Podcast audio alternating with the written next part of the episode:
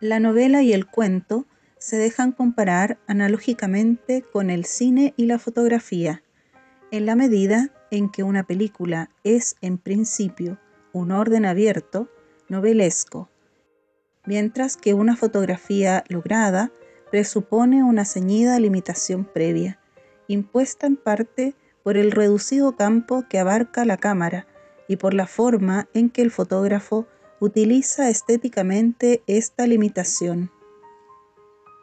No sé si ustedes han oído hablar de su arte a un fotógrafo profesional.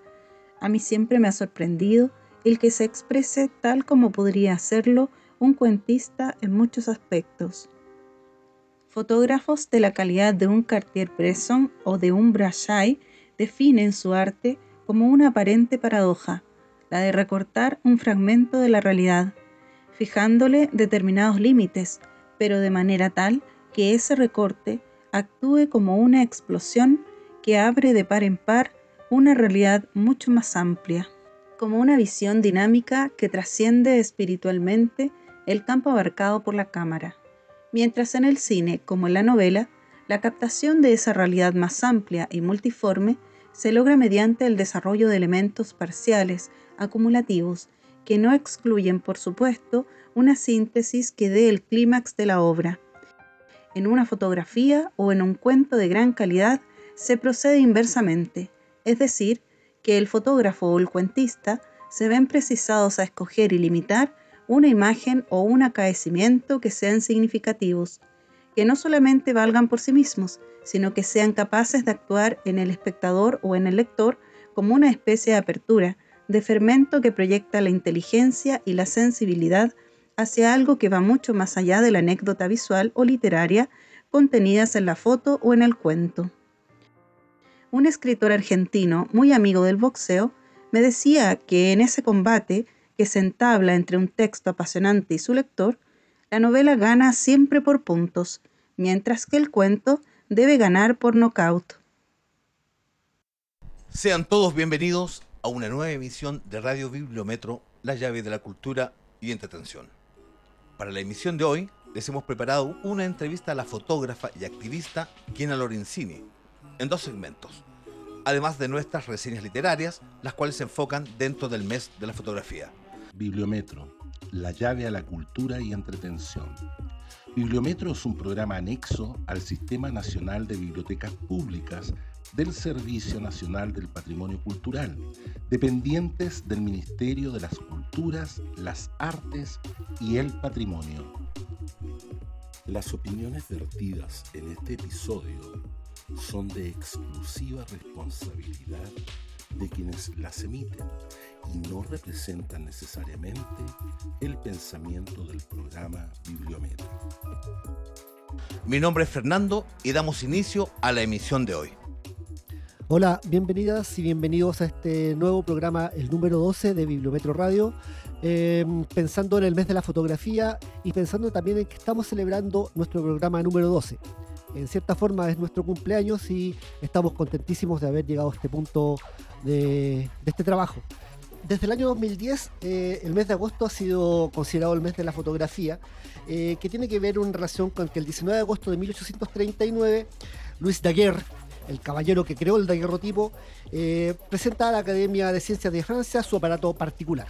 Esa efeméride nos marca el inicio de un mes, bueno, en este caso casi el término de un mes, en que han habido un montón de actividades al respecto y que decidimos conversar con Kera Lorenzini, quien amigablemente nos entregó su tiempo para que nos enteráramos y interiorizáramos en su trabajo y también en conocer lo que está ella en este momento. María Eugenia Lorenzini, Lorenzini, Talca 1959. Más conocida como Kena Lorenzini, es una psicóloga, fotógrafa, curadora, feminista y activista chilena por los derechos de la mujer que ha incursionado principalmente en el arte contemporáneo. El 16 de mayo de 2021, con tercera mayoría de votos, se convirtió en concejala de Ñuñoa, comuna en la cual también reside. Los tres ejes de su programa, que llevará a cabo en su gestión, son una concejalía colectiva y feminista, personas mayores activas e integradas y memoria de derechos humanos.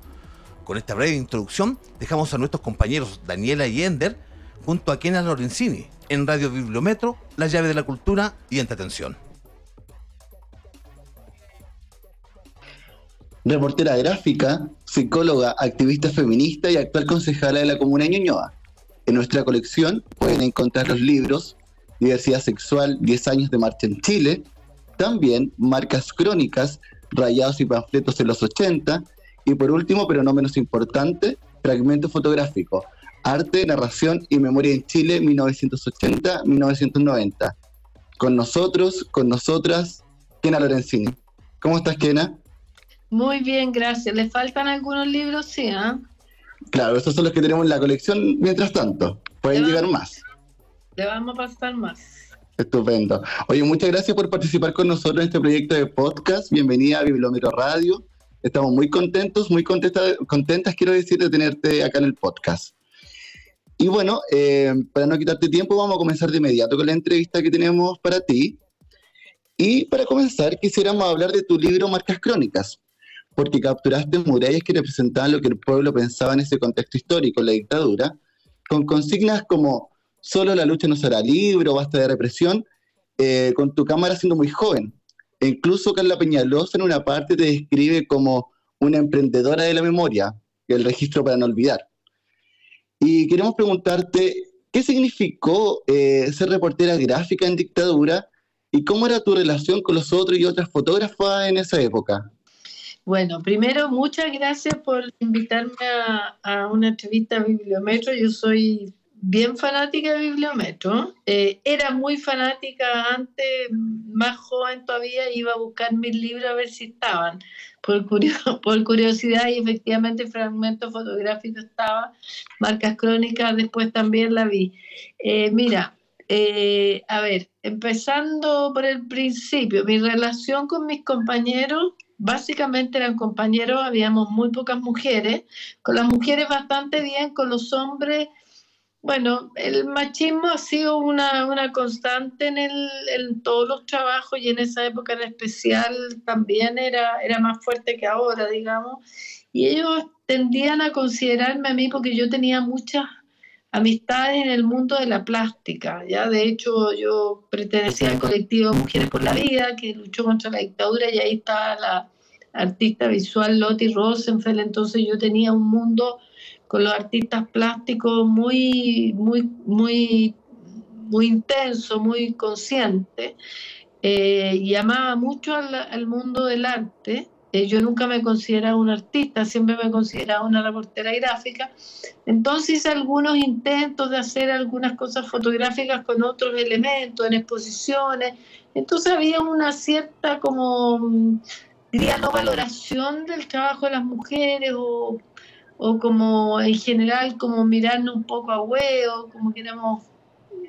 De hecho, por ejemplo, cuando yo entré a la revista Hoy, que fue el primer medio que, que entré, el, que era en ese tiempo el subdirector eh, Abraham Santibáñez, yo entré por casualidad porque un reportero gráfico le había dado un ataque al corazón y yo había presentado un, currículum, yo tenía 21 años y me llamaron así como de urgencia y ahí yo le dije, pucha, a mí me, gusta me gustaría quedarme. No, me dijo, mujeres no, porque tienen que hacer laboratorio junto con los hombres, y como van a estar metidos en una pieza oscura juntos. O sea, ese era el, como el nivel del, del machismo.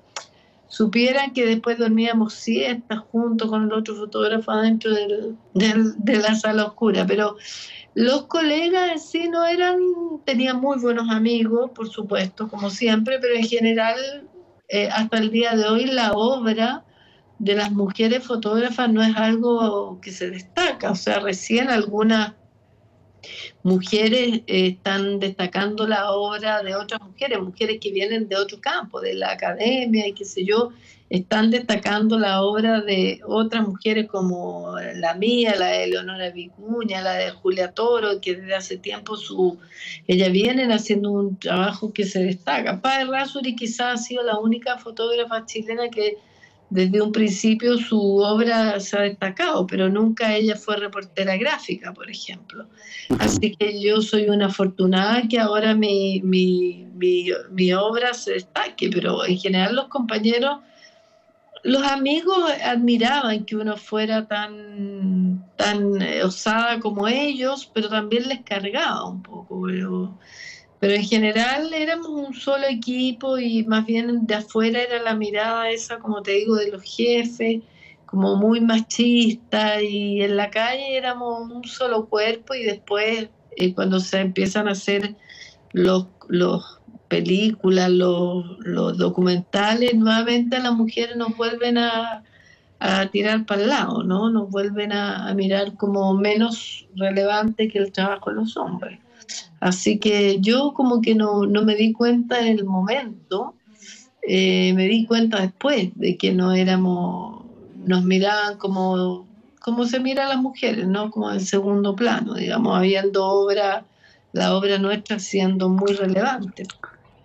Entiendo. Y en relación, eh, Kena, al estallido social, que definitivamente existe una estética diferente a la de la dictadura y las representaciones de la denuncia ciudadana son diversas.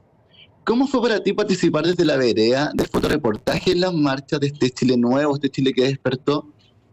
Mira, a propósito del libro Marcas Crónicas, que es muy importante porque ese es un libro para quienes nos están escuchando, es un libro que tiene que es una colección de rayados que yo fotografié durante la dictadura y una colección de panfletos que yo iba recogiendo, porque yo soy una especie de coleccionista y tenías, en esa época ya sabía que eso iba a ser parte del futuro, o sea, sabía que, que tenía un, iba a hacer algo con eso, no, no, no, en el momento no tenía, no lo podía publicar, no tenía en ese mismo momento no era utilizable como material, no era muy relevante, por decirlo, pero sabía que en el tiempo iba a ser relevante, que iba a ser memoria, eh, que iba a ser importante. Entonces, todos esos rayados de esa época que hoy día lo veo multiplicado por un mil veces, eh, que es básicamente 8 de octubre, eh, es como un rayado generalizado de la ciudad, de todas partes, desde, desde la plaza, eh, desde la plaza Egaña hasta abajo, hasta, hasta pasado el GAM abajo, puro rayado, puro rayado, puro rayado, puras marcas crónicas. Y se llama marcas crónicas en el sentido de que es la crónica, ¿no? La crónica que va dejando el pueblo en, en las paredes de la ciudad entonces, eh, claro, yo volví a conectarme con esa parte, con, con, la gente, las personas escribiendo su historia, escribiendo, ya que no tenemos acceso a los medios de comunicación, escribimos nuestras propias crónicas en las paredes. Y por supuesto, se, se agrega el arte, se agrega la música, se agrega, bueno, un montón de cosas mm. más que estamos fotografiando, quienes reporteamos ese 18 hasta muchos meses, durante muchos meses, y cómo esas marcas crónicas van cambiando, porque hay un momento también en que hay manos turbias que las tratan de cubrir, tapar, pero las tapan muy mal, entonces después viene otra mano y la vuelve a repintar y bueno, y ver las amenazas que hay entre medio y bueno, y cómo van cambiando hasta llegar hoy día, por ejemplo, en que el GAM, ¿cierto? Ha decidido, no sé cómo, ha decidido eliminar todo lo que está en su frontis, lo cual es muy triste porque en realidad ahí hay una obra que se podría haber cubierto con algo, una, no sé, no un vidrio, pero algo más plástico y haberse conservado, porque era muy importante. Y ahora eso queda solamente en el registro fotográfico, que puede que mucha gente lo tenga, pero no, no sé si lo tienen sistematizado, como lo hicimos algunas personas durante meses y meses en que borraban, fotografiábamos lo borrado, volvíamos cuando empezaban a escribir de nuevo, ¿cierto? Entonces ahí, bueno, hay un material bien impresionante eh, y muy emocionante que antes era más aislado, hoy día es descarado, no perdimos todo, perdimos hasta el miedo. Entonces nos tomamos las calles, nos tomamos el, la gente se toma el, punto neurálgico de, de, Santiago, también en cada una de las ciudades, pero a mí me tocó vivir en Santiago, la plaza va a quedar, ¿no cierto? Se transforma en la plaza de unidad hasta el día de hoy y, durante meses y meses y meses no se podía circular después de las seis de la tarde por ese lugar. Y a la vez iban escribiéndose nuevas crónicas, nuevas crónicas, los artistas empiezan a poner su arte, eh, cosas bellas, no era solamente eh, de repente como ensuciar las paredes con una firma cualquiera, sino que eran historia, cuento, arte, eh, bueno, y también utilizar las paredes para recordar que habían femicidas también, y también que habían personas asesinadas y personas que le habían sacado los ojos. En fin, es un verdadero diario permanente, permanente, con noticias crónicas, todos los días noticias. Y también habían cosas escritas que eran muy largas, que yo las fotografiaba y las leía después en mi casa en el computador porque eran súper largas. Así que claro, es totalmente distinta y también a diferencia de la dictadura, eh, yo no tenía miedo. En dictadura no hubo nunca que nunca que ah, tomé una fotografía sin sentir miedo. En cambio ahora yo también había perdido el miedo, perdí el miedo totalmente también. Que no hay en la misma línea de estas crónicas que son parte de la memoria colectiva visual de, la, de las ciudades, de, del pueblo. Quisiera preguntarte si has pensado sacar un libro con la recopilación de tu trabajo desde el estallido social en adelante, con todo lo que nos has comentado creo que faltan unos 30 años más para eso. Lo que pasa es que ya, mira, cuando yo vi que gente sacó libros para la Pascua, como un souvenir, como un regalo de Pascua a los rayados, me dio bastante pena, la verdad, porque se ha hecho y es un mensaje sobre todo para la gente que está haciendo fotografía ahora, que le meten tanto mm, eh, Photoshop a la, a la, fotografía que de repente tú, no sabes si es un afiche de Hollywood o, o es un, algo real de qué está pasando, ¿no? Porque se está priorizando la estética por sobre lo que ocurre ahí, ¿ya?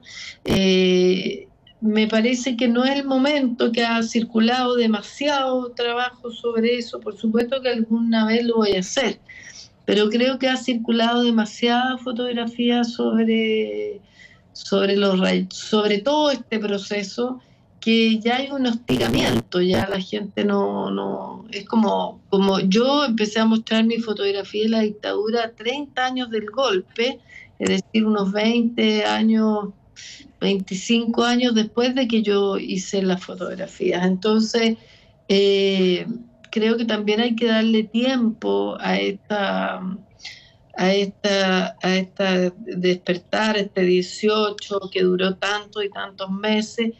Y mientras tanto lo que hago sí es facilitar la fotografía en general, la facilito para eh, estudios que hacen las la tesis, que hacen en las universidades o de repente alguien que escribe algo sobre, sobre esa época y que está en el extranjero, que de repente me piden, eh, pero creo que le falta mucha maduración todavía, mucha que amojone bien este, este despertar eh, para que yo haga algo sobre esto. Todavía voy a seguir trabajando, que me queda la niñez en dictadura, yo creo que me queda la niñez eh, trabajarle en un libro. Ahora saco uno pronto, el, en septiembre, sobre las mujeres que se llama Nuestra Urgencia por Vencer, con Cynthia Schufer, que es una doctora en estudios latinoamericanos, que es la que está valorado mucho mi trabajo y, y nos hemos hecho socia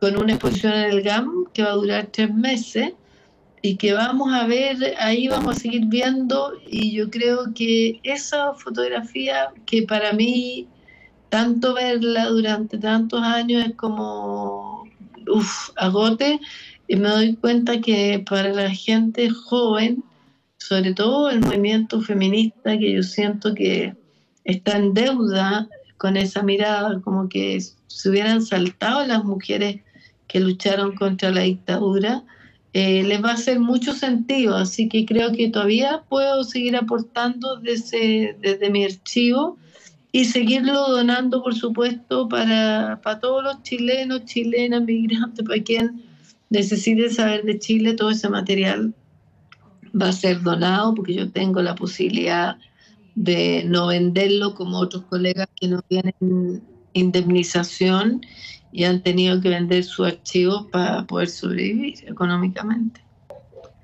Bueno, relacionado con lo anterior, em, con respecto al proceso en que se toma una fotografía, en el contexto social, una fotógrafa es muy preponderante y atingente con el momento que se está viviendo. Entonces, ¿cómo escoge la representatividad en relación al mensaje que quiere expresar? Lo que pasa es que yo creo que una tiene, bueno, en mi caso personal y creo que la mayoría de las fotógrafas y los fotógrafos que nos dedicamos a eso, a la fotografía, quiero decir, eh, tenemos un editorial en la cabeza. O sea, no vamos a fotografiar cualquier cosa que veamos. Es decir, en mi caso particular, yo si me dicen, mira, cáchate un accidente de auto, no, no lo voy a fotografiar. Ni si me dicen, mira qué linda la puesta de sol, no. Yo tengo claro que lo que yo quiero mostrar, eh, si voy a ir a la Plaza de la Dignidad, lo que quiero mostrar ahí es el comportamiento de las personas en, su amplia magnitud, las personas que están alegres, las que están tristes, las que están cansadas, las que están eh, haciendo, tirando piedra, el accionar de carabineros. Eh, quiero mostrar, tratar de mostrar qué es lo que está pasando en general en la Plaza de la Dignidad. Y voy a elegir el momento. Ahora, a diferencia de la dictadura, es que yo para la dictadura si iba a un evento, a una situación así de, de, tantas eh, situaciones diferentes, a mí me daban dos rollos, que eran 36, o sea, 36, 36, 72 cuadros con suerte, porque siempre se robaban, la cámara se roba dos, ¿no? Como 60 fotografías, 60 cuadros que yo tenía que elegir el momento preciso para tomarlo y no podía tomar como ahora una vez que hacen muchos cabros que pescan la cámara y hacen como si fuera una metralleta y después editan. Yo evito eso, a pesar de que obviamente tomo con digital y a veces tomo con teléfono. Muchas veces salgo a reportear con un teléfono que me compré muy bueno porque me queda, de repente me da mejores resultados que una cámara que valga 3 millones que no tengo eh, que cueste, perdón, 3 millones que no tengo, eh, un, un, excelente teléfono me puede dar muchas eh, facilidades. y en eso, con paréntesis, cuando dicen qué buenas fotos toma tu cámara, no, qué buenas fotos tomas pues las cámaras no toman fotos, es una la que toma la fotografía. Entonces me presento ante el evento buscando exactamente lo que yo quiero encontrar. Si yo me voy a la primera línea, no voy a fotografiar lo que haya nomás en la primera línea, voy a tratar de buscar y esperar un momento en que sienta que por ahí va lo que yo quiero, lo que me sintetice más de lo que ahí está pasando. Si por ejemplo los veo bailar, que ocurre a veces, si los veo bailando, voy a buscar el momento en que mejor pueda demostrar, mostrar que están bailando. Si los veo tirando piedra y las veo tirando piedra, bueno, ojalá sea una mujer, me gusta más eh, encontrar el momento exacto en que se note que está tirando una piedra, porque si ya la tiró, la mano no se va a ver. Si la va a tirar, eh, también la mano viene demasiado atrás, entonces igual hay que estar como súper pendiente para no hacer una ráfaga de 100 cuadros, 20, 40, 50 cuadros. O sea, yo estoy muy pendiente, incluso cuando hay alguien que está hablando, todavía tengo la costumbre de seguir en la boca de las personas para ver cuándo es el mejor momento de tomarle la fotografía para que la boca tenga la expresión, por ejemplo, si va a decir avión, de tomarle la fotografía en la O y no en la N, por ejemplo. Entonces, eh, le dedico bastante tiempo al momento de tomar la fotografía. También me ha pasado algo que no pasaba antes porque no tenía eh, no venía incluido, digamos, que he tomado hartos videos.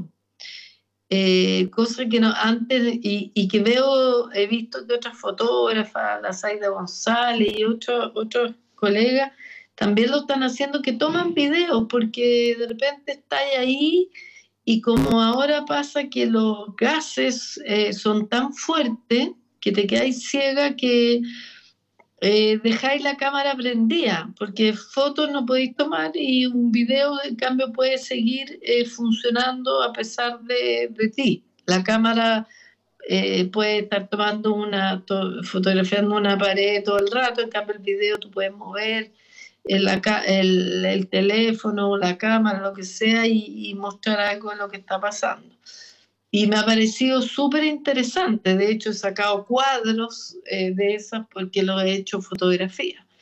Pero siempre trato de, como digo, tengo una editorial en mi cabeza que me impide fotografiar cualquier cosa. Si me pillo en eso, me doy cuenta que estoy aburrida, que no estoy en lo que yo quiero estar.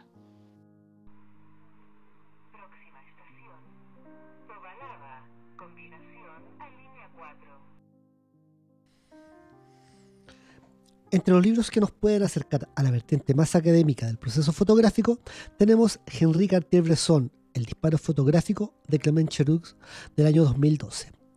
Este texto, concebido inicialmente como una biografía, reúne en su desarrollo una serie de máximas y consejos del hacer como de la fotografía análoga, lo que lo convierte en un muy buen apoyo para entender todo el proceso de creación en este formato. Cartier-Bresson, nacido a comienzos del siglo XX, decanta ya en la década del 30 en medio de un estallido creativo tremendo empujado por la Primera Guerra Mundial hacia el arte y en especial hacia la fotografía. Ya en 1947, con posterioridad a la Segunda Guerra Mundial, encauzará sus pasos definitivamente en el fotoperiodismo, junto a nombres célebres como el de Robert Capa.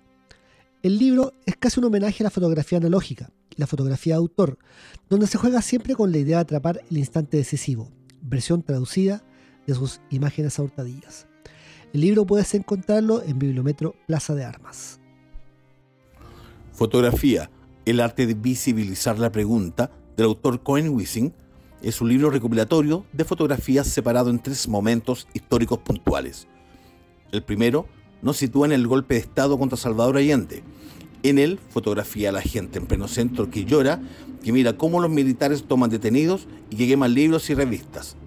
Así también registra el funeral de Pablo Neruda, como también el Estadio Nacional, transformado en campo de prisioneros. El segundo nos sitúa en Nicaragua, año 1978. Cohen registra el cuerpo de un campesino asesinado por la milicia, que es recogido por otros campesinos y siguiéndolo hasta la casa de la víctima, donde fotografía a las hijas que recién se han enterado del asesinato de su padre. El tercero nos lleva a El Salvador, en el año 1980, específicamente al funeral del arzobispo Romero, quien dio su apoyo a los pobres durante la aguda crisis política y social que vivía El Salvador. Fue asesinado en su altar, transformando su funeral en una manifestación y luego en masacre, pues francotiradores disparan contra la gente reunida en la plaza principal. Las imágenes de este libro, todas ellas en blanco y negro, dan testimonio de la historia, muy cercana o lejana, vivida en carne propia o no, pero que de cualquier forma perturba y sacude. Pues nuestra apreciación de las mismas la hacemos desde la memoria colectiva y la emoción de lo que significaron esos hechos. De Cohen Wissing, fotografía, el arte de visibilizar la pregunta, disponible en la Escuela Militar, Bella Vista, Los Héroes, Tobalaba, La Cisterna y Baquedano.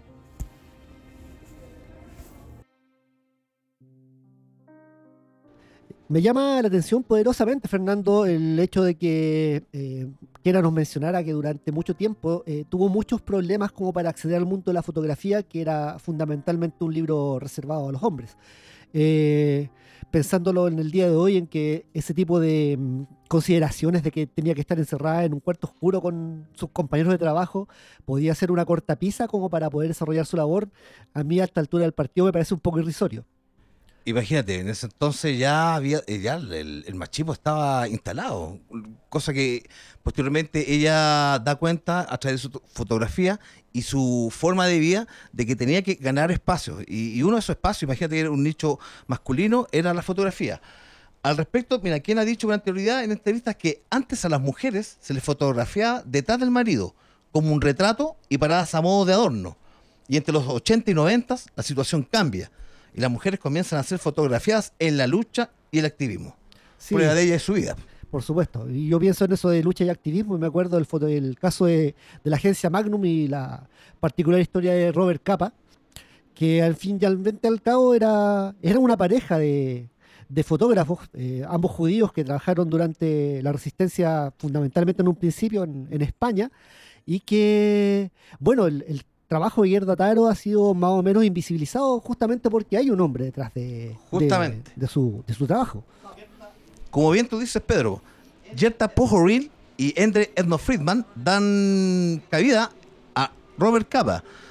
Dado que la vida como fotógrafo en un comienzo, en principio, era muy dura para ellos y no cubrían sus necesidades económicas, y obviamente no consiguieron un trabajo estable, Gerald y Endre inventaron un personaje llamado Robert Capa, que supuestamente era un reputado fotógrafo llegado a los Estados Unidos para trabajar en Europa. Este personaje ficticio era tan famoso que vendía su foto a través de sus representantes. Friedman y Pogorgier al triple del precio que un fotógrafo francés. Sí, durante muchos años se extendió el rumor de que Yerda se mantenía trabajando en las ciudades, mientras que Robert trabajaba directamente en el campo de batalla. Cosa que ya sabemos que no fue tan así, pues Yerda muere durante una escaramuza. Un tanque le cae un tanque encima. Exacto, entonces es bastante paradigmático y comprender a cabalidad su labor como conjunto. Así es, claro. Ellos mueren, ella muere ya durante la guerra civil española. Así es. Ahora bien, ahora bien, finalmente eh, es difícil ellos separar un poco la obra de ella con eh, de Friedman, porque al final, eh, como firmaban por, por capa, no sabemos cuál son las fotos de ella y la de él. Al final hay una especie de simbiosis. Eh, gracias a ellos, Friedman, Friedman, cuando muere ella, deja de seguir ya eh, poniendo su firma como Robert Capa en las fotografías posteriores. Claro, él sigue de hecho trabajando como corresponsal de guerra hasta el año 1954, cuando muere durante la guerra de Indochina en una campaña que se baja de un jeep, pisa una mina y muere a los 40 años. Nuestra invitada Kena Lorenzini no se queda solamente en el aspecto fotográfico dentro de su entrega artística. El libro Seca, publicado el año 2011 por ocho editores, recopila una serie de breves relatos que a modo de fotografías no se dejan encasillar so pena de perder su ferocidad. Disponible en Biblioteca Pública Digital.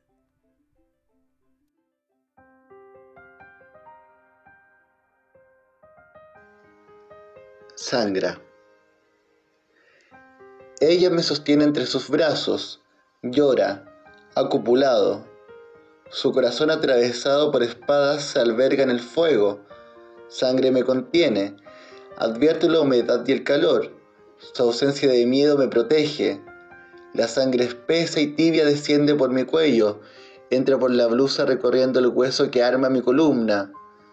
Su olor se hace cargo de mi daño, y siento la sal liviana de sus lágrimas cayendo sobre mi cabello. El suyo es invisible, bajo los velos que la encubren, va vestida de abundante tela blanca y celeste. Del rojo que la empapa surgen sus manos comprimiendo mi pecho que goza y se ahoga. No me hago trizas, esas manos delicadas y resistentes cobijan. Ella mira en su interior, vano de dar. Mis ojos están fijos en el cielo negro. No esperamos nada. Sangra. Yo cierta. Mojada.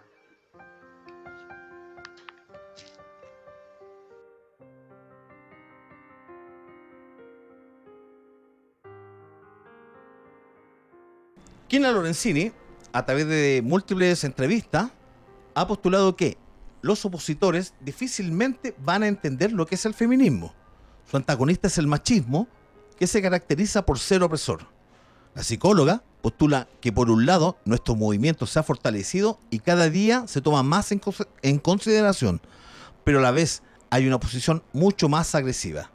En este segmento, Lorenzini se refiere a matrimonio igualitario, ley de, ley de adopción, realidad actual de la mujer lésbica y derechos humanos. Dejamos a ustedes en esta segunda parte, en la entrevista de Kena Lorenzini con Ender y Daniela.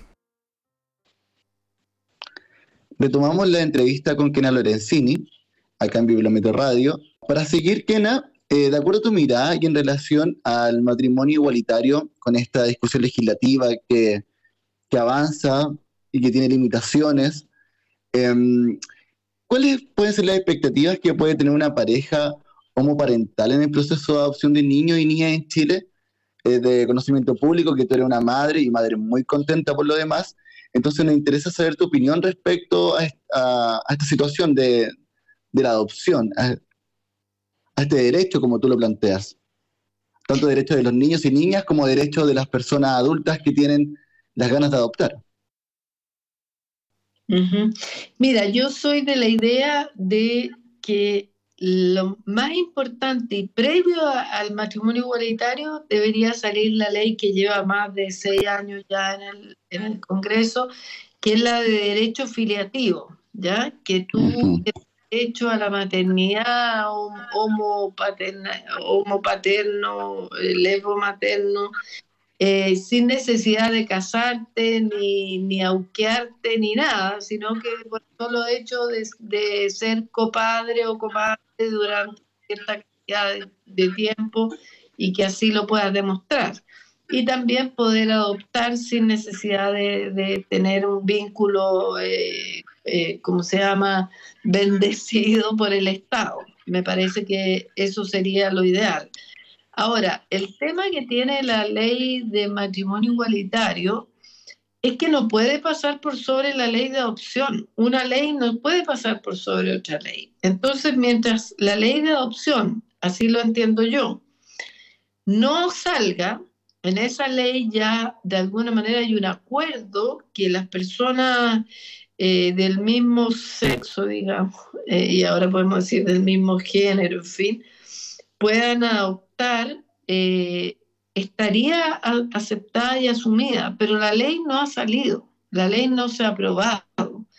Entonces no puede aparecer una ley pasando por, por una ley que, no, que en este momento no permite la adopción por personas del mismo sexo. No sé si me explico. Hoy día la ley de adopción no permite la adopción de personas por el, del mismo sexo, por lo tanto no podría haber un matrimonio igualitario. Sería un matrimonio de segunda categoría porque no se podría adoptar, por ejemplo. Porque en, la ley de adopción no se permite en este momento adoptar. Podría a lo mejor tenerse hijos, esa pareja, in vitro, eh, en fin, de, de, otras formas, pero vía adopción no, quedaría fuera. Podría tenerlo por, por eh, qué sé in vitro, inseminación artificial, eso podrían ser aceptados porque eso estaría dentro de la ley, pero la adopción es un tema diferente. No está en este momento, mientras no se apruebe la ley de adopción, no hay posibilidades de eh, que haya un matrimonio igualitario. A mí, por lo menos, a, los, a, la, lesbiana en general, eh, no les interesa mucho el matrimonio, porque sabemos que el matrimonio, cierto, es una, es una relación de poder, eh, no es lo más eh, como lo más popular que hay. Eh, en general las mujeres no ha ido mal con el tema del matrimonio, que la sociedad vale, que esto, que esto otro, no es, no es, no es de mucho interés. Lo, lo, lo relevante es, si se quiere, alguien casar y todo eso, el que tenga el derecho a hacerlo. Y por eso una va a luchar para que tengamos todos los derechos pero que sean de verdad. O sea, si va a ser un matrimonio sin derecho a adopción, no es un matrimonio igualitario, es un, un AUC 3.0 Así lo veo yo. Claro, y por ejemplo, em, mirando los otros países de latinoamericanos, em, ¿cómo crees que Chile está en relación a este tema, tanto como en, adopción y en matrimonio igualitario, ya que nos señalaste que son cosas distintas. Me imagino que antes de, partir con esto también pudiste observar o hacer un diagnóstico de los países de la región. Mira, no he hecho diagnóstico, pero sé que en otros países se puede, en Argentina se puede, me parece que en Colombia también se puede, en partes de México también se puede. O sea, aquí lo que pasa es que no se le ha dado celeridad a la ley de adopción y la ley de adopción hace tiempo también que necesita salir porque es muy complejo lo que pasa con los niños. O sea, por ejemplo, aquí en la tómbola, se llama así, ¿ah? no que yo lo diga, en la tómbola de adopción, a los niños de, con alguna enfermedad no los ponen, no los dan en adopción. Entonces esos niños y niñas terminan en el Sename y ahí a veces mueren en el Sename cuando tienen enfermedades muy graves, porque bueno, porque ya sabemos que el Sename, que tiene muchas cosas positivas, a pesar de lo que la gente diga, tiene muchas cosas positivas y hay gente que trabaja muy bien, de repente no tienen el medio ni los tiempos para eh, cuidar a un niño o una niña que tenga una enfermedad y que requiera cuidados especiales. Entonces, eh, esos, esas niñas, esos niños, si no es por el trabajo de, qué sé yo, las, la asistente social de un hospital que busca y que busca a alguien que los adopte, esos niños se quedan a la deriva, esas niñas se quedan a la deriva y, y quedan ahí en el Sename y llegan a cierta edad, si es que llegan, o en fin, porque el Estado no se hace cargo de la sobrevida de ciertos niños y niñas que estando en manos de mamás, de dos mamás, de dos papás, de una mamá y un papá, en fin, podrían sobrevivir si ellos se preocupan de su salud.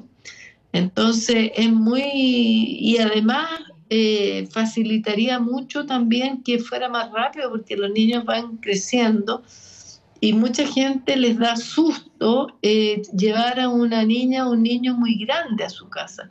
Sin embargo, yo escucho un montón a cada rato mujeres que están dispuestas que están solas, ni siquiera a veces con pareja, que están dispuestas a llevarse a niñas y niños grandes a sus casas, personas que adoptan uno, dos niños, pero la ley se demora y se demora y tiene, estamos hablando del gobierno de la Bachelet, que esto está más o menos zanjado y todavía no sacan, no apuran esa ley. Entonces, yo creo que Piñera lo tiró y bueno, y dejó la escoba en su conglomerado justamente porque lo tiró como para quedar bien parado, para tirar una cosa chori. Pero la verdad es que en términos de adopción no tenemos ninguna alternativa por esa vía. De hecho, yo eh, pensé, dije, si por ahí fuera me, me caso, nos casamos con la mamá de nuestra hija para tenerlo, aunque no estemos eh, emparejadas, eh, es la única solución de tener los papeles, lo hacemos. Pero no va, no, no va por ahí, no. Primero tiene que salir la ley de adopción. Em, de acuerdo al estudio Ser lesbiana en Chile, publicado en 2019 por la agrupación lésbica Rompiendo el Silencio, más del 70% de las encuestadas señaló haber sido acostada en la calle por su orientación sexual, sumado a otras formas de discriminación estructural como las fallas del sistema legal en torno a la protección y la justicia, con casos emblemáticos de impunidad como Nicole Saavedra y Azú. ¿Cómo sientes que vivir en Chile siendo parte de las disidencias actuales y específicamente siendo lesbiana?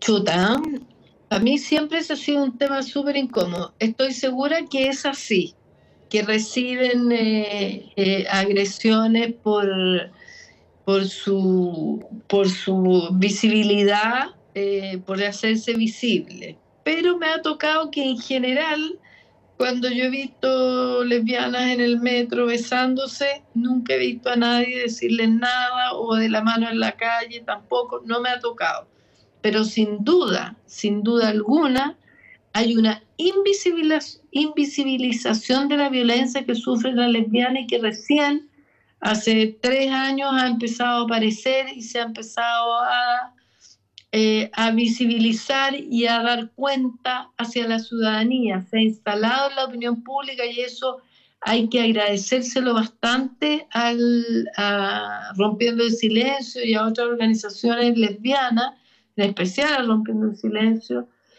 porque eh, como en todas las esferas de la vida, las mujeres y nuestros malestares estamos invisibilizados y, y hemos tenido nosotras mismas que visibilizarnos. Entonces me parece muy bien que son las propias lesbianas las que han sacado a sus mártires, víctimas, eh, que donde han habido lesbocidios, eh, han salido como lesbianas a mostrar esto nos está pasando. Y eso me parece clave, o sea, me parece fundamental.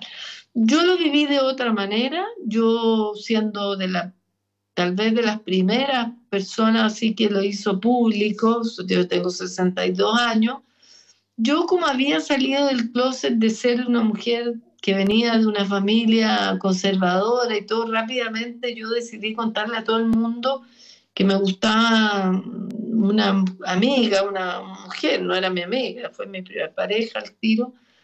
Yo en realidad siempre fui abiertamente eh, lesbiana, al principio no me decía lesbiana, decía que me gustaban las personas, bueno, el típico tránsito antes de asumirse con esa palabra que era tan horrorosa antiguamente, ¿no? Ser lesbiana era una palabra horrible, me costó aceptar la palabra, pero no me costó nada aceptar qué es lo que yo sentía.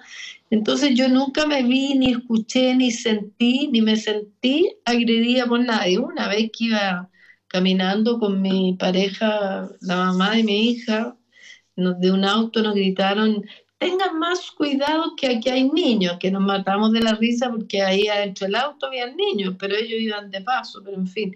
Pero nunca me sentí agredida ni porque en realidad no pesco mucho, porque tengo mucha autonomía, yo soy una persona muy autónoma, soy más grande, he hecho un proceso importante en mi vida para ser una persona autónoma, no tengo miedo, en fin, pero claro, hay muchas personas, eh, mujeres que son más jóvenes, que viven otra situación sociocultural, socioeconómica, eh, en que sus propios padres, hermanos, en fin, las amenazan, les pegan, no, no estamos hablando ya de un solamente del entorno social, sino que de repente de parientes y personas cercanas que las violentan o violaciones correctivas, en fin, eso es una cuestión eh, súper grave y súper dolorosa psicológicamente. Entonces me parece maravilloso, eh, sin parecerme maravilloso que sea tan alto el porcentaje, que las mujeres se vayan lesbianas ellas mismas haciendo cargo de este tema. O sea, yo también a propósito de, de las marcas crónicas de esta 18 de octubre, no sé si ustedes vieron, pero en muchas paredes estaban las mujeres víctimas de golpizas, de asesinatos, de, de lesbocidios, en fin, están representadas permanentemente en, el, en las paredes y también había un homenaje a mujeres lesbianas, entre esas estaba yo, lo agradezco mucho, eh, que, que, nos habíamos juzgado o habíamos puesto la cara por las mujeres lesbianas. Entonces, bueno, en la medida que nos visibilizamos, vamos a, sin duda a tener menos violencia. Mientras las cosas están ocultas, por supuesto que la violencia se calla, eh, hay más violencia, creo yo. Entonces, esa encuesta sí que, la, que es muy buena.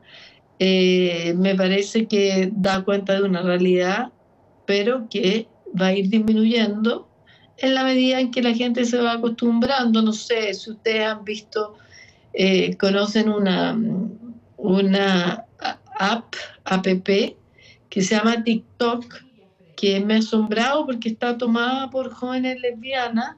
Y una dice, chuta, pero qué manera de ver lesbianas. Claro, porque efectivamente la, la, la gente está saliendo, los hombres yo digo, los hombres salen del closet, las mujeres salen de las catacumbas y yo creo que salen y se ven felices y yo creo que eh, eso va a ir eh, dándoles autonomía y, y, tranquilidad para enfrentar la violencia y la gente también ha cambiado mucho de actitud.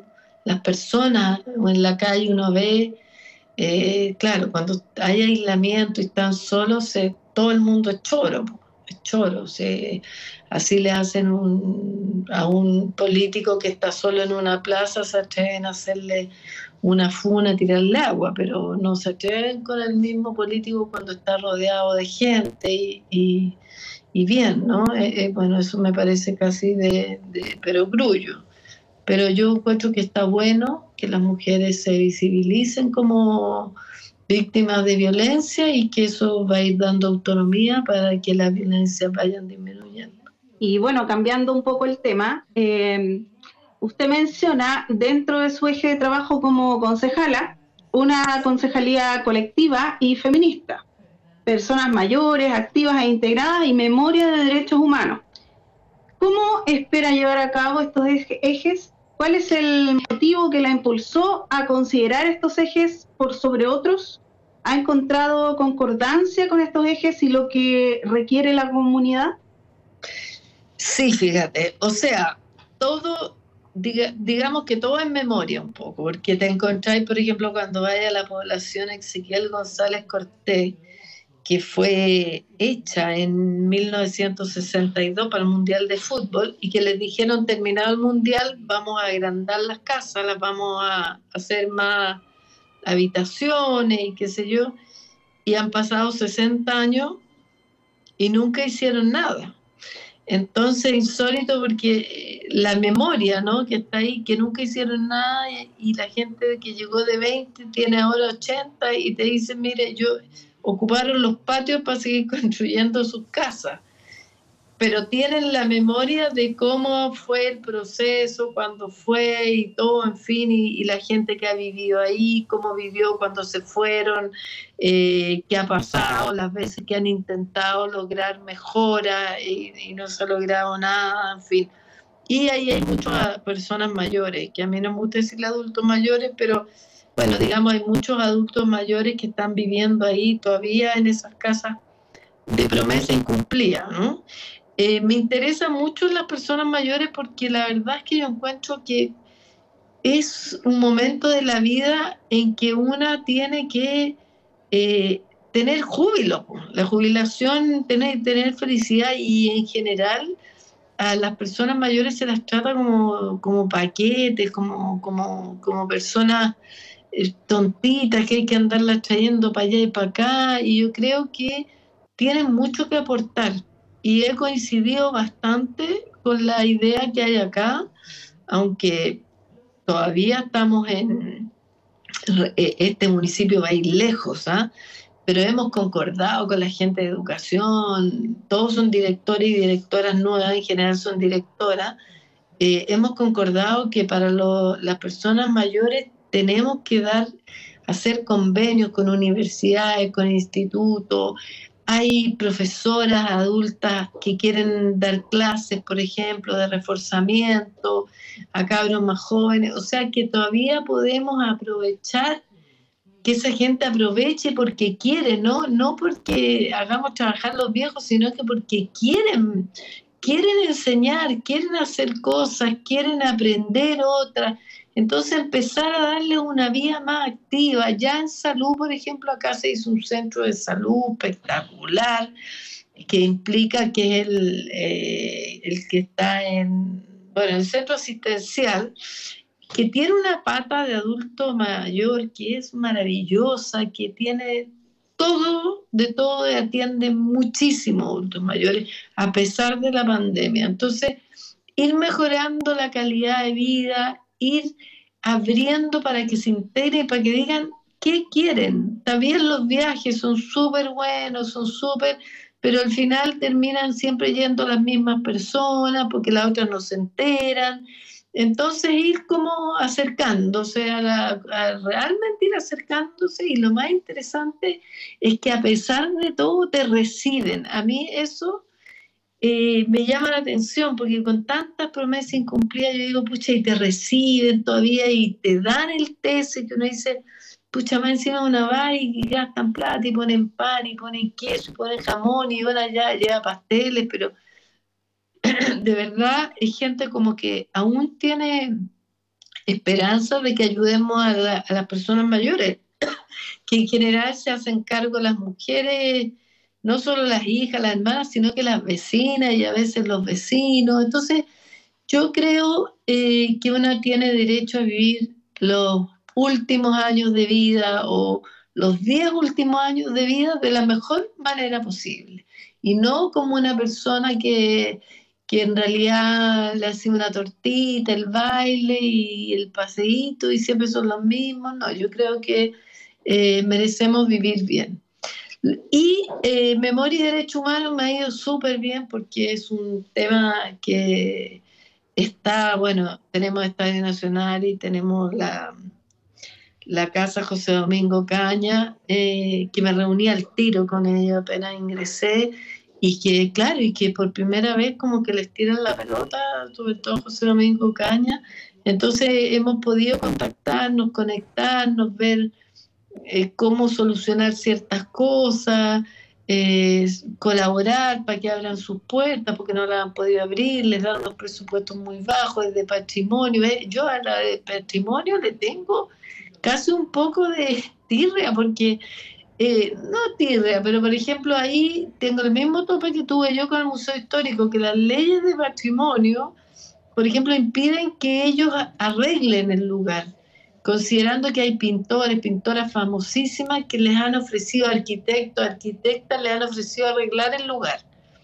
Pero eh, patrimonio no se lo permite porque ellos tienen que autorizar a las personas adecuadas y mientras tanto se los está comiendo la termita y se están despintando las pinturas, entonces los murales y todo eso, entonces, pucha, es súper triste, uno dice, ¿por qué no se va a acogerse a otra cosa?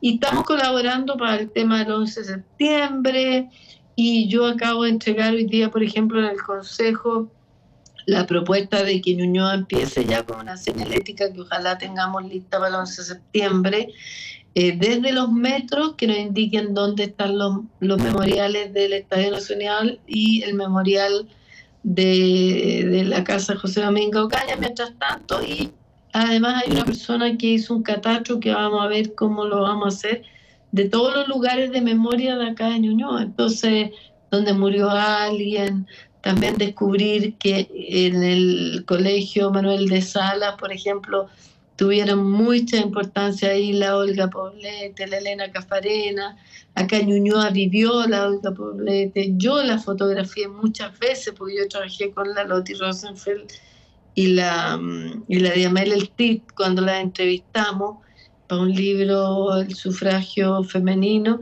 y entonces, bueno, también conozco parte de sus vidas, entonces ay, estoy fascinada con mis ejes, encuentro que mis ejes son maravillosos. Y la Asamblea Feminista, que está a la base, que es una asamblea de mujeres eh, de acá de Ñuñoa, que, que, bueno, que hay de todo, hay eh, mujeres que trabajan con la niñez, mujeres que trabajan con personas mayores, mujeres que trabajan con migrantes, pero no vienen en representación ni de, ningún, de ninguna organización, sino que en representación de su idea, de su opinión, de su experiencia respecto a los temas. Entonces opinan desde ahí y para mí es vinculante. Entonces yo les he pedido que hagan una especie de reglamento o algo así en que se diga que se quede claro de que para mí es vinculante la opinión que ellas están dando. Entonces, mis tres ejes están además en la asamblea representados por otras mujeres. Entonces, en ese sentido, es feminista y es eh, comunitaria, porque somos una comunidad de mujeres que estamos hablando, ¿cierto?, de, de la concejalía. Y aparte, yo estoy visitando los territorios y también estoy visitando el municipio por internamente, porque es muy importante ver eh, y darse cuenta de la mala calidad de vida que tenían laboral eh, muchos departamentos. Acá, acá una vez un edificio que es re bonito y todo, pero hay muchas cosas que se dan por fuera del edificio que son lamentables. O sea, lo que era la oficina de las mujeres era para ponerse a llorar a gritos. Entonces, bueno, eso uno lo va, lo visita y entrega un informe y bueno, y todos vamos aportando y la, alcaldesa, bueno, viene con una mentalidad que permite que una colabore y entregue su opinión respecto de cómo mejorar también, empezando por casa, ¿no? De la gente que ha estado años sacrificándose con unos presupuestos de mierda, mientras otras personas se quieren ir con unas indemnizaciones que no se les van a dar eh, a veces aunque se vayan a juicio, digamos, ahí se verá, pero que exceden por mucho lo que es lo normal. Muchas gracias, Kena, por compartir tu experiencia, que yo creo que nos va, le va a servir a más de una persona que nos esté escuchando. Así que muchas gracias, de verdad. Muy sincera tu, tu, tu, frase. De nada, pues me encanta además conversar porque encuentro que así nos vamos transmitiendo eh, nuestra vivencia y además eh, que somos tan todos comunes y corrientes finalmente, que todos tenemos experiencias de vida interesantes eh, y, tan, y a la vez somos personas tan comunes y corrientes con tanta alegría y tantas penas. Lo único que, lo último que quisiera agregar es que en tiempos de pandemia y, también en tiempos malos o que uno se sienta como triste, hay que ir a esos lugares donde encontramos alegría y no irnos a los lugares donde encontramos pena. Yo creo que eso es lo que, lo que alimenta, eh, como tú dijiste, una mamá súper alegre. Sí, yo voy siempre al lugar que me causa alegría y esa es mi hija, mi familia, la mamá de mi hija. La fotografía me causa mucha alegría ver los libros, ver lo que vamos haciendo y la concejalía que me tiene trastornada. Estoy agotada, pero estoy muy feliz, muy feliz. Así que eso, buscar los lugares donde sentimos alegría y no apegarnos a los lugares que nos apenan y nos ponen tristes. Yo sé que no es fácil, pero de verdad que resulta y funciona. Bueno, eh, Muchas gracias por tu respuesta. Nosotros queremos, con, con esto ya damos por finalizada la, la entrevista. Bueno, muchas gracias eh, a usted por el, interés pues, y que podamos volver a conversar otra vez cuando hayan pasado otras voces o cuando lance la exposición, sería súper lindo. Yo quisiera despedirme, Kira, muchas gracias ya eh, nuevamente, pero no antes también, sino eh, agradeciendo a otros personajes de la historia chilena, como Víctor Hugo Robles, que también lo entrevistamos en este, en este podcast, Pedro Lemebel y por supuesto Erika Montesinos, que ustedes han sido parte para pavimentar a las nuevas generaciones que somos parte de la diversidad sexual y te lo digo con mucha franqueza y te mando mucho ánimo y power para la Concejalía de Ñuñoa. Muchas gracias. Gracias, Kena. Muchas gracias.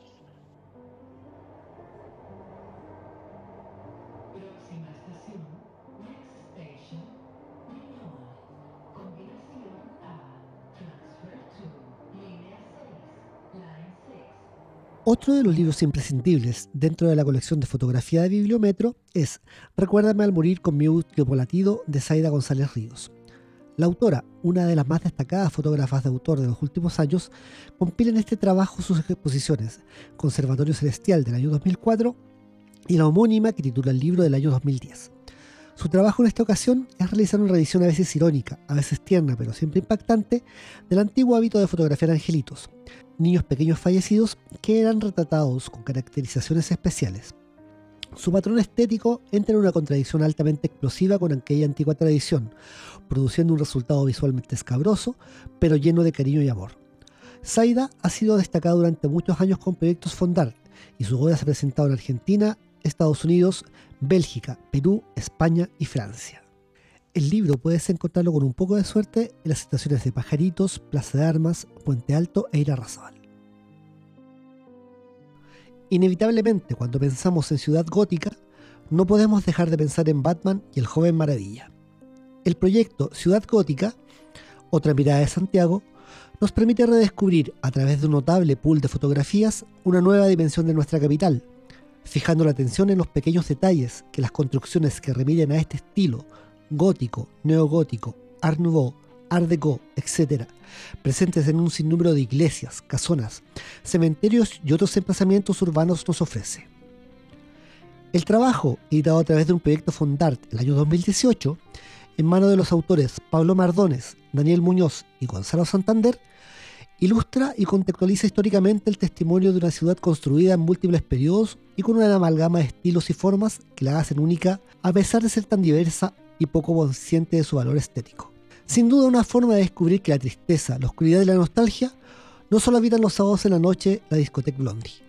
Disponible en Plaza de Armas y en Bibliometro Valparaíso, estaciones Limache y Puerto. En otro segmento del quehacer artístico, en algunos casos más cercano y transversal, nuestra colección posee una joya en el compilado Retratos de Músicos Chilenos, 1986-2012 de Gonzalo Donoso.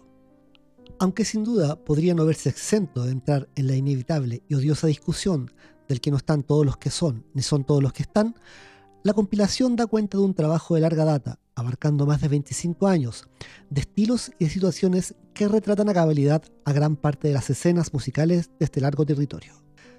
Jazz, pop, fusión, trova, rock, punk y metal, cumbia, poleros y la cebolla más auténtica desfilan por sus páginas. Un golpe a la nostalgia, Pinochet Boys y el underground del fin de la dictadura, el Baucha y la Cueca Chora, Cuturrufo y una de las más sentidas pérdidas del último tiempo. Gonzalo Donoso, oriundo de Concepción, nacido en 1965, y este libro editado en conjunto por la SCD, Sociedad Chilena del Derecho de Autor y Pehuen Editores, hacen un trabajo redondo y completo por esta manifestación de nuestro ser como sociedad. Disponible en Bellavista de la Florida y Plaza de Armas. En esta segunda parte de la entrevista de Kena, ella da cuenta de su labor en la concejalía. ¿eh? Sí, sí, sí, en verdad. Eh, creo que se, se, la siente muy motivada también, lo cual es un punto, un punto a favor y una nueva forma de ver también cómo se está haciendo la política en Chile. Totalmente, y muy, y, y muy cercana con la tercera edad, lo que, pucha, eh, es importante res, res, rescatar la labor social que tienen los abuelitos, entre comillas, eh, en la crianza y también en la experiencia que ellos tienen para, no sé, quizás para mejorar el mismo bienestar, una sociedad y también una comuna en este caso. Sí, también si consideramos que poco a poco también esta, nuestra sociedad envejece y que también nos van a ver a nosotros dentro vamos, vamos. de poco, nos deja darnos importancia y un poco de valor de saber que sí, vamos a seguir vigentes de aquí a unos años más. Uf. Que sería una cosa, no sé, pues, rescatar esa experiencia que tienen los abuelos y la gente mayor, en verdad es, es impresionante. Su entrega debe ser reconocida y también valorada en lo que corresponde. No que se tome como un objeto, así, onda, eh, vamos a llevar a los, a, a los, adultos mayores a hacer alguna cosa así como por beneficencia, sino en realidad darles el rol y el reconocimiento que se merecen. Totalmente de acuerdo. También se tiró una máxima increíble. Yo tengo aquí, me quedó uno, uno dice, los hombres salen del closet, las mujeres de las catacumbas. cierto. Y lo cierto. otro, que, que, una máxima también que se manda a ella, que bueno, que, que recorre un poco lo que ha sido su vida, dice, todo es memoria. Sí. Oye, aparte de eso también, Kena eh, Off the Record, cuando estábamos haciendo la entrevista, nos dijo que eh, ahora en septiembre ella va a lanzar un nuevo libro. Nos dejó cordialmente invitados, así que también les vamos a estar dando prontamente las coordenadas de este, de este nuevo hito. Así que felicidades a ella y muchas gracias también por eh, habernos dado este espacio y, y, la amabilidad que tuvo con, con nosotros para hacer esta, esta, esta, este, este programa. Que en realidad también les queríamos comentar que este es el primer programa en que conseguimos hacer una grabación en vivo, porque todo el tiempo anterior, este año que hemos estado trabajando, fue a distancia. Así que esperamos también poder mejorar estas partes dentro del formato, porque aquí estamos improvisando, como se podrán imaginar. Y, y en verdad sí merece harta más pega de la que habíamos evaluado muchas veces. Así es. Sí, pues tenemos acá dentro, un poco para contarle a nuestro radio escucha, estamos dentro de un módulo de bibliometro con todo el ruido de fondo que ustedes notarán que pasa el metro, como nuestra escenografía. Y quizá en algún momento más, no sé, llegar a entrevistar a, a futuros personajes dentro de una sala como estamos ahora. Claro, recuerden que estamos con más de un metro y medio de distancia en todo caso para que no se preocupen y tenemos nuestros permisos de movilidad al día. Haciendo un barrido entre los distintos libros que tenemos y que ayudan a visibilizar diversos trabajos de fotógrafos locales en distintas épocas de nuestra historia, podemos encontrar tres ediciones entre algunas otras que pasaremos a destacar. El primero revelando Chile es una cuidada edición de LOM del año 2018 y que viene a saldar una deuda histórica con el destacado fotógrafo Domingo Ulloa, nacido en 1925 y considerado maestro de fotógrafos con una historia de más de 50 años de imágenes. Inicialmente jefe técnico del Departamento de Fotografía y Cine de la Universidad de Chile, comienza su carrera docente en 1963 en la Escuela de Periodismo de la misma casa de estudios, para posteriormente pasar a la Escuela de Bellas Artes. Domingo Ulloa trabajó contemporáneamente junto a otros grandes exponentes de la fotografía, tanto local como latinoamericana, entre ellos Luis Poirot, Martín Chambi y Antonio Quintana, quien fue su profesor.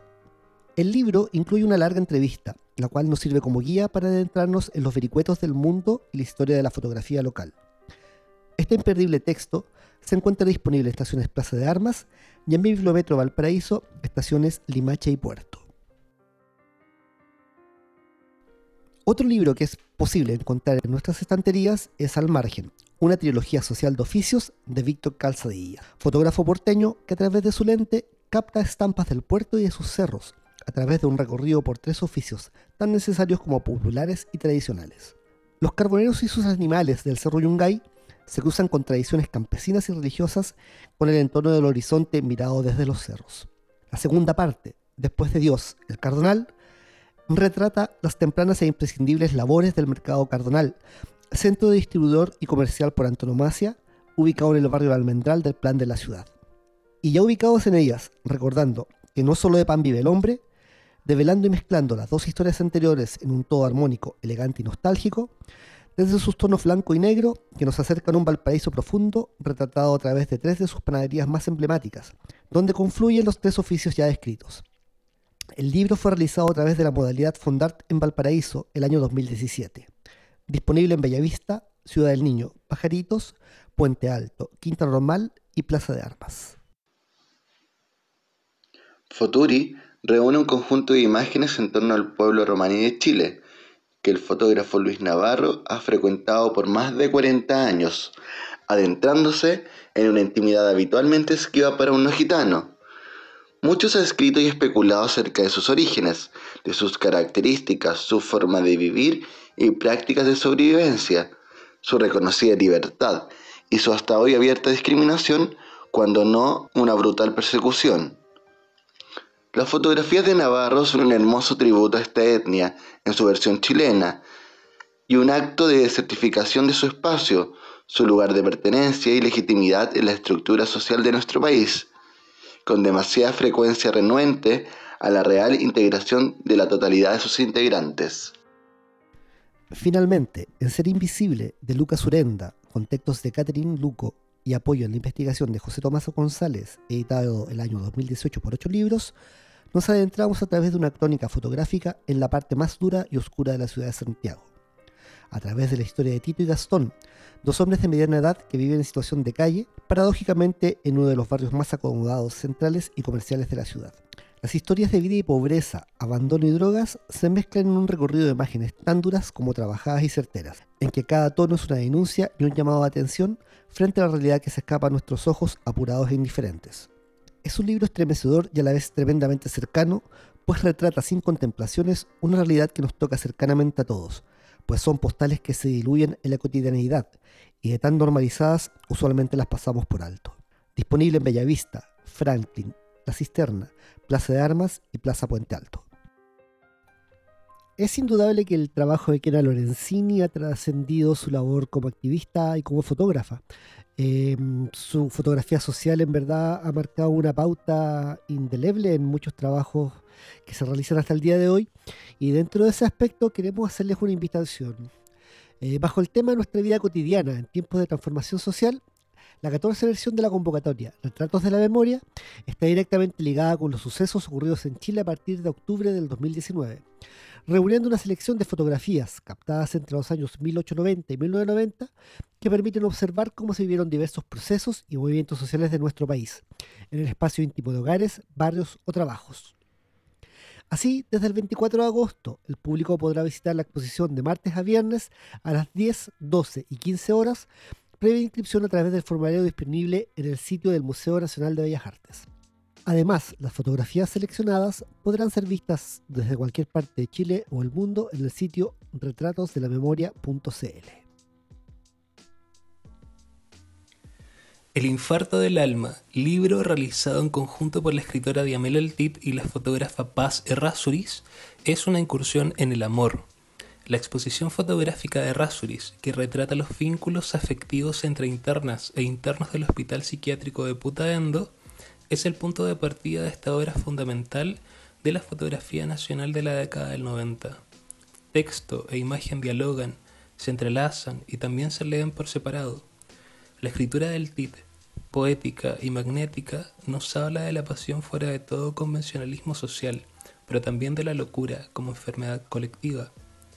Mientras vemos rostros, caricias, abrazos, manos entrelazadas y risas, somos espectadores de un mundo cuya lejanía pareciera ser menos de la pensada. El tip nos dice, la pasión por el otro es una forma de confinamiento. Cuando estalla la pasión, se rompen las cadenas de la responsabilidad.